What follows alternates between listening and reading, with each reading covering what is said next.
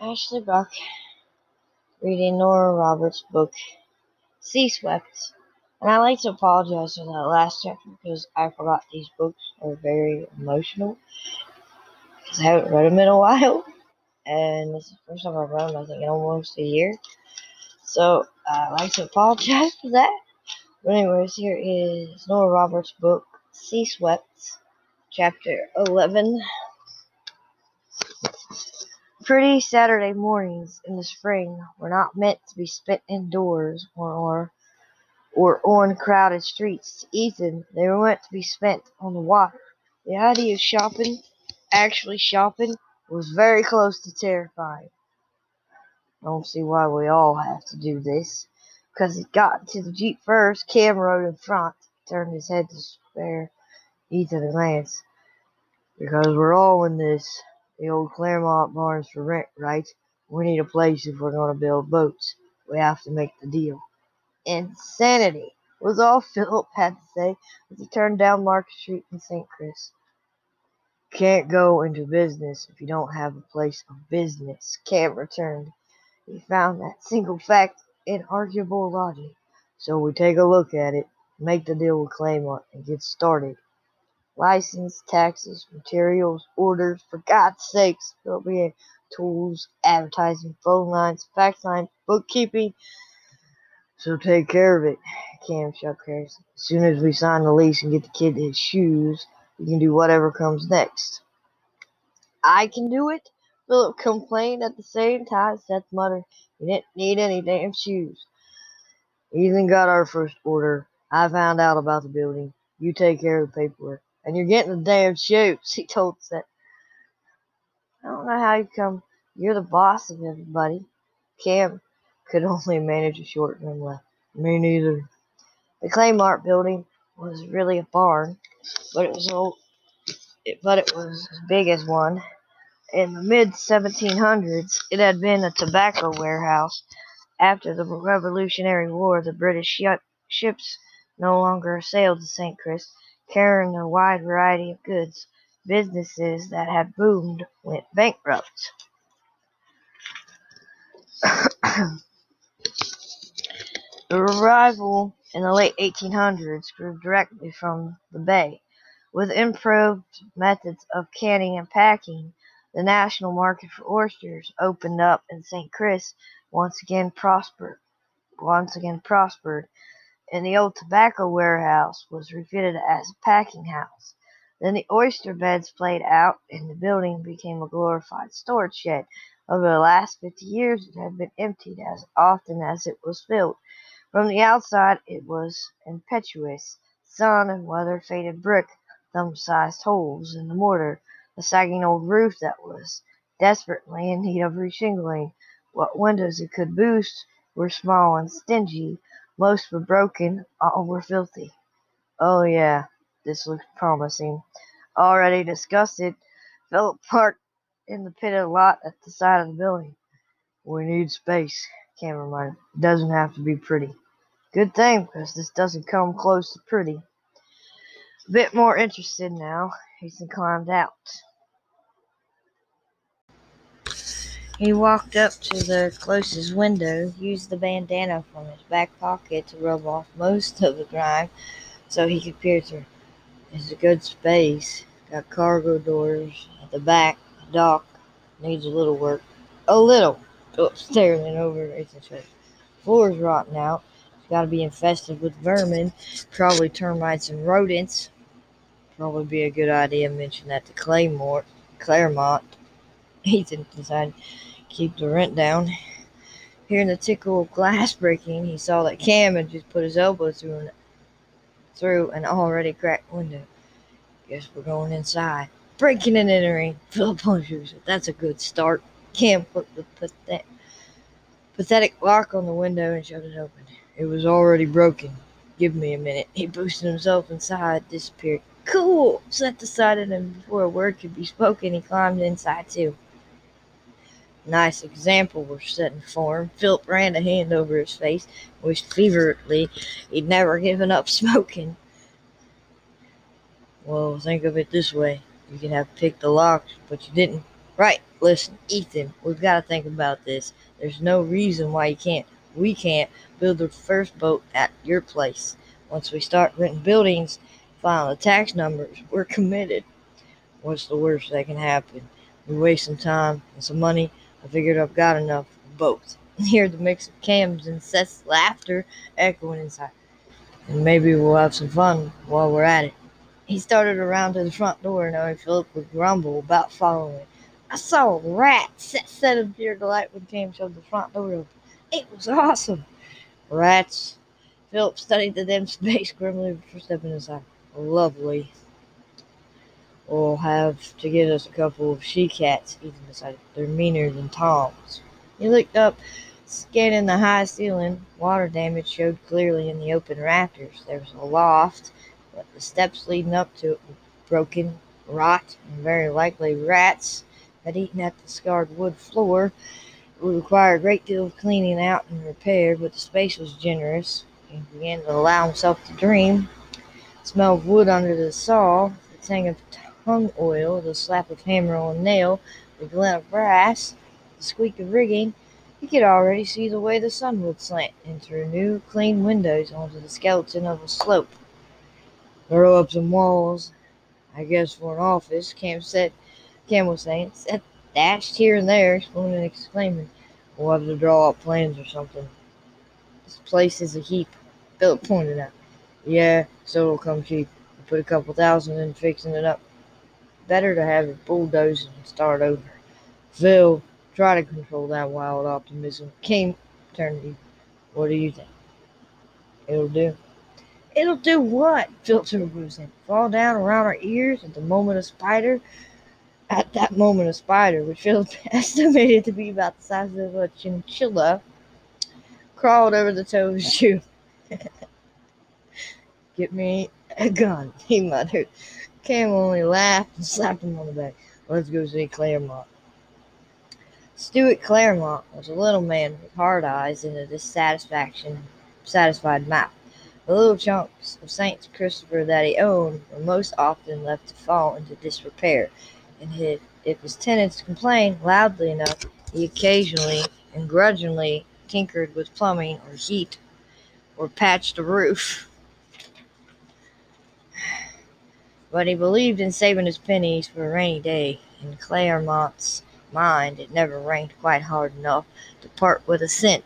Still, his house on Oyster Shell Lane was a show place, as anyone in St. Chris could tell you. His wife, Nancy, could nag the ears off a turnip, and she ruled the roost.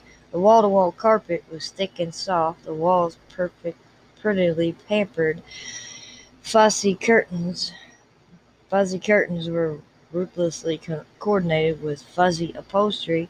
Magazines lay military lines over gleaming cherry wood coffee table that matched gleaming cherry wood end tables that matched gleaming cherry wood occasional tables. Nothing was out of place in the Claymont house. Each room looked like a picture from a magazine, like the picture Kim used, and not at all like life. So you're interested in the barn? With a stretched out grin his teeth, Claymont ushered them all into his den. It was decorated in English barbarian style. The dark paneling was accented with hunting prints there were deep cushioned leather chairs and a port wine shade, a desk with bra- brass fittings, and a brick fireplace covered converted to gas. The big screen television seemed both out of place and typical. Mildly, mildly, Philip told him had been agreed on the drive over that Philip would handle the negotiations. We're just starting to look around for space. Terrific old place. Claymont sat down behind his desk and gestured chairs. Lots of history. I'm sure, but we're not interested in history in this case. There seems to be a lot of rots. a bit. Claymont waved that away with one short fingered hand. You live around here, what can you expect? You boys thinking of starting some business or other? We're considering it. We're in the talking about it stages. Uh huh. Claymont didn't think so, or the three of them wouldn't be sitting on the other side of his desk. As he considered just how much rent he could pry out of them for what he considered an irritating weight around his neck, he looked and said, Well, we talk about it then. Maybe the boy here wants to go outside. No, he doesn't. Cam said without smile. We're all talking about it. That's the way you want it, so Claymore thought that's the way it was. He could hardly wait to tell Nancy. Why, he had a good close up look at the kid now, and a half blind idiot could see Ray Quinn in those eyes. Saint Ray, he thought sourly, looked like the mighty had fallen. Yes, sir, and he was going to enjoy letting people know what was what. I'm looking for a five year lease, he told Philip, correctly judging who would be handling the business in. We're looking for one year at this point with an option for seven. Of course, we could expect certain repairs to be completed before we took the occupancy. Repairs. Clay Martin leaned back and that place is solid as rock and would require termite inspection and treatment. Regular maintenance would, of course, be our responsibility. Ain't no damn bugs in that place. Well, then, Philip smiled. You'd only have to arrange for the inspection. Why are you asking? What are you asking for in rent? Because he was annoyed and because he always despised Ray Quinn, Claymont bumped up his figure. Two thousand a month. Two. Two. Before could choke out his pigeon off opinion, Phil. No point in wasting your time then. We appreciate you seeing us. Hold it, hold it, Claymont chuckled, fought out the little tug of panic at having a deal slip through his grasping fingers. Didn't say that wasn't negotiable after all. I knew your daddy. And that tight lipped smile directly said, No more than 25 years. I won't fight right, feel right if I didn't give his boys a little break. Fine. Philip settled down again, rested, rubbing his hands together, fought all his. Uh, he forgot all his objections to overall plan and his delight in the art of the deal. Let's negotiate. What the hell have I done? Thirty minutes later, Philip sat in his Jeep, methodically wrapping his head against the steering wheel. A damn good job, I'd say. Ethan patted him on the shoulder. He'd reached the Jeep ahead of Cam this time and had taken winner's point in front seat. Cut his opening price in half got him to agree to paying for most of the repairs if we do them ourselves, and confessed and confused him enough to have him go for what was it, rent control clause, if we take the seven year option. The place is a dump. We're gonna pay twelve thousand dollars a year, not including utilities and maintenance for a pit. Yeah, but now it's our pit. Please, Cam stretched out his leg. We'll try. Pull that seat up, Ethan. I'm jammed back here. Nope. Maybe you should drop me back by my place. I can start figuring things, and I can't get, and I can get a lift home later. We're going shopping. Cam reminded him. I don't need any damn shoes. Said again, but in reflex rather than annoyance. You're getting damn shoes, and you're getting a damn haircut while we're at it, and we're all going to the damn mall. I'd rather get hit with a brick and go to the mall on Saturday. Ethan hunched down in the seat, pulling the brim of his cap all over his eyes. He couldn't bear to think about it. When you start working in that death trap, Phil told him, you'll likely be hit with a ton of them. If I have to get a haircut, everybody's getting one. Cam glanced briefly at Sam's mutinous face. You think this is the democracy? Shit, grab some reality, kid. You're ten. You could use one. Philip met Cam's eyes in the rearview mirror as he drove north out of St. Chris. Your hair's longer than his. Shut up, Phil. Easy, goddamn it, pull your seat up. I hate them all. In defiance, he's stretched his own legs out and tipped the back of the seat down low. It's full of people. Pete the barber still got his place on Market Street. Yeah, and everybody who walks out of it looks like Beaver Cleaver. Fresher to Cam gave the back of Ethan's seat a solid. Keep your feet off my upholstery, Philip warned, or you'll walk to the damn mall. Tell him to give me some room. If I have to get shoes, I gotta pick them out. You don't have any say in it. If I'm paying for the shoes, you'll wear what I tell you and like it. I buy the stinking shoes myself. I got tw- I got twenty dollars. Cam snorted out loud. Try to get a grip on that re- reality again, pal. You can't buy decent socks for 20 these days. You can if you don't have to have some fancy designer label on them. Ethan him. This isn't Paris. you haven't bought decent shoes in 10 years. Can't be back. And if you don't pull up that freaking seat, I'm going to cut it out. Philip cut it out right now, or I swear I'm going to pull over and knock your heads together. Oh my god. Took one hand off the wheel to drag it down. Says, I sound like mom. Forget it. Just forget it. Kill each other. I'll dump the bodies in the mall parking lot and drive to Mexico.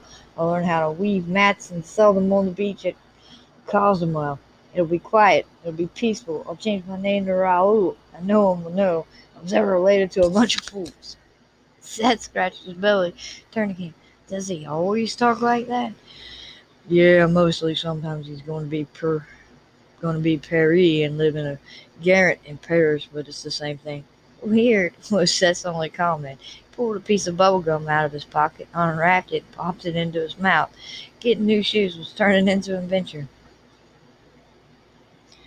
It would have stopped the shoes if Cam hadn't noticed that Seth the seat of Seth's jeans were nearly worn through. Not that he thought that was a big deal, he assured himself, but it was probably best since they were there anyway to pick up a couple pairs of jeans. He had no doubt that if Seth hadn't pitched bitched so much about trying on jeans himself, wouldn't have felt compelled to push on to shirts, to shorts, to a windbreaker, and somehow they ended up with three ball caps and an Orioles sweatshirt and a glow in the dark frisbee. when he tried to think back to exactly where he'd taken the first wrong turn, it all became a blur of clothes racks, complaining voices, and cash register churning. The dogs greeted them when, with wild and desperate enthusiasm the minute they pulled into the drive. This would have been enduring but for the fact that the pair of them reeked of dead fish, with much cussing Cursing and shoving and threats, the humans escaped into the house, shutting the dogs with their hurt feelings outside. The phone was ringing. Somebody get that. Can't play. Said, take this junk upstairs, then go give those stinking dogs back. Both of them? The thought thrilled him, but he thought it best to complain. How come I have to do it? Because I said so.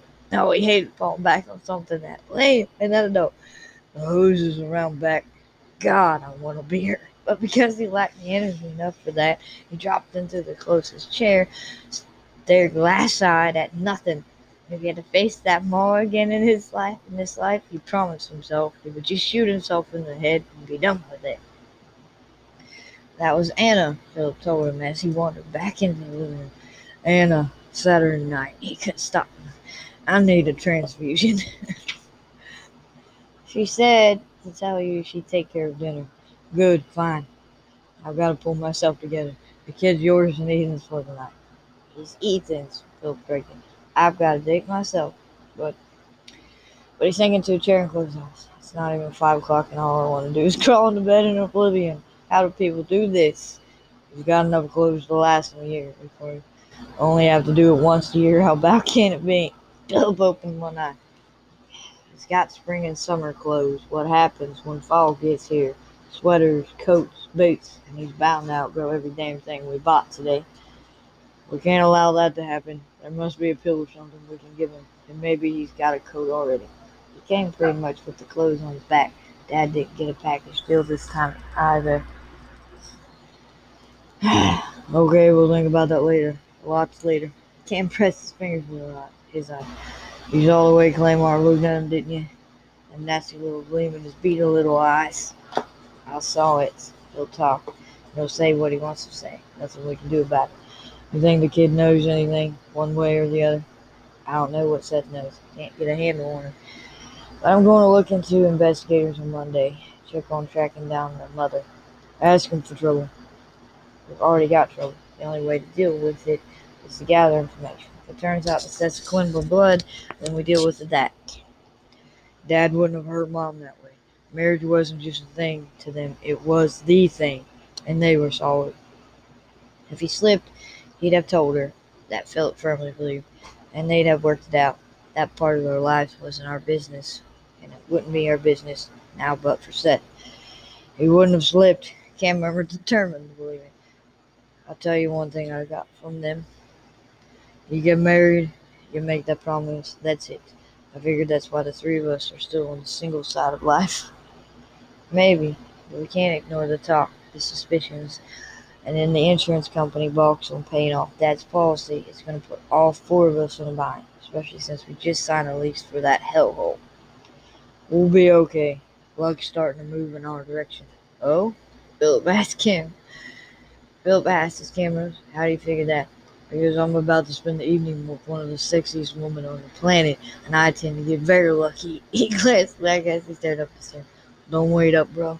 When he stepped into his bedroom, Cam heard the commotion from the backyard. He walked to the window and looked down on Seth and the dog. Simon was sitting stoically while Seth soaped him up. Bulls raced in mad circles, barking in excitement and terror at the hose that was pouring out water where it had been carelessly tossed on the grass. Of course, the kid was wearing his brand new shoes, which were now soaking wet and muddy. He was laughing like a loon. He hadn't known the boy could laugh like that. Cam realized as he kept watching. He hadn't known he could look like that, unreservedly happy and young and silly. Simon stood up, gave a long, violent shake, sent water and soap flying. Backing up, Seth slipped in the wet grass and tumbled onto his back. He continued to howl with laughter both dogs pounced on him. They wrestled over the water, mud, and soap until the three of them were soaked and filthy. Upstairs, Cam just stood watching with a mild, wild grin on mile wide grin on his face. The image popped in his head when he headed down the hallway to Anna's apartment. He wanted to be able to tell her about it over dinner. He wanted to share it, and he thought it would certainly soften her every bit as much as a quiet meal in a candlelit restaurant. The roses he picked up on the way weren't going to hurt either. He sniffed them himself. If he was any judge of the female mind and heart, he'd bet his full stake that Anna Spinelli had a weak spot for yellow roses. Before he could knock on Anna's door, the door across the hall swung open. Hello there, you must be the new boyfriend. I'm Mrs. Earlman. We met a few days ago. No, you didn't. You met my sister. Oh, he smiled cautiously. She looked exactly like the woman who had popped out the door before. She even down to the pink chenille robe. Well, how's it going? Well, how's it going? You bought her flowers. She'll like that. My beau used to bring me flowers, and my Henry, God rest his soul, bought me lilacs every May. He thinks that lilacs makes month, young man. If Anna lets you keep coming around, most of them she scoots along, but maybe she'll keep you. Yeah, he managed to smile even as his heart stopped at the words, keep you. Maybe. On impulse, he pulled out one of the roses out and gave it to her with a neat little flourish. Oh, a girl's blush rose pink on her wrinkled face. Oh my goodness, her heart gleamed with pleasure. She sniffed it. How lovely, how sweet. Why, if you were forty years younger, I'd fight Anna for you. She wrinkled, winked flirtatiously, and I'd win. No contest. He flashed her a return wink and a grin. Ah, say hi to your sister. you have a nice time tonight. You go dancing, she added as the shut as she shut the door. Good idea, and chuckled to himself. Cam knocked when she answered, looking sexy enough to gobble up in three quick bites. Decided the dance would begin immediately. Snatched her up, whirled her around to the throbbing elemental beat of classic Bruce Springsteen and and the E Street Band, then dipped her as she laughed and stumbled. Well, hello. Enjoying the quick dizziness, she chuckled. Let me up. You got me off balance. That's just where I want you. Off balance. He lowered his mouth to hers in a molten kiss that melted every bone in her body. With her head spinning, she clutched at his shoulders. Door still open, she managed to flail out with a hand that slammed shut. Good thinking. He brought her up slowly, inch by inch, his mouth still nibbling busily on hers. Your neighbor said I should take you dancing. Oh, oh, she was surprised. She was surprised steam wasn't pumping out of her pores. Is that what that was? That was just a sample. He caught her bottom lip between his teeth, tugged, released. Want to tango, Anna? I think we better sit this one out. But she pressed her hand to her heart to hold it in place as she eased out of her. You brought me flowers? She buried her face in them as she took them home. Figured I was a sucker for rosebuds, did you? Yeah. You're right. She laughed over the blossom. I'll put them in water. You can pour some wine. I've got it breathing on the counter. Glasses are right there. Okay, I. He looked over, saw a shiny pot steaming on the stove, a platter of pasta on the counter. What's all this? Dinner? She crouched down at the kitchen cupboard to locate a vase. Didn't Philip give you my message? I thought when you told me you'd take care of it, you meant you meant you'd have someplace you wanted to go and you'd make no reservations. He plucked the stuffed mushroom off the platter, sampled it, and sighed in pure sensual delight. I didn't think you were cooking for me. I like to cook, she said easily as she filled a pale pink vase with water, and I wanted to be alone with you. He swallowed quickly.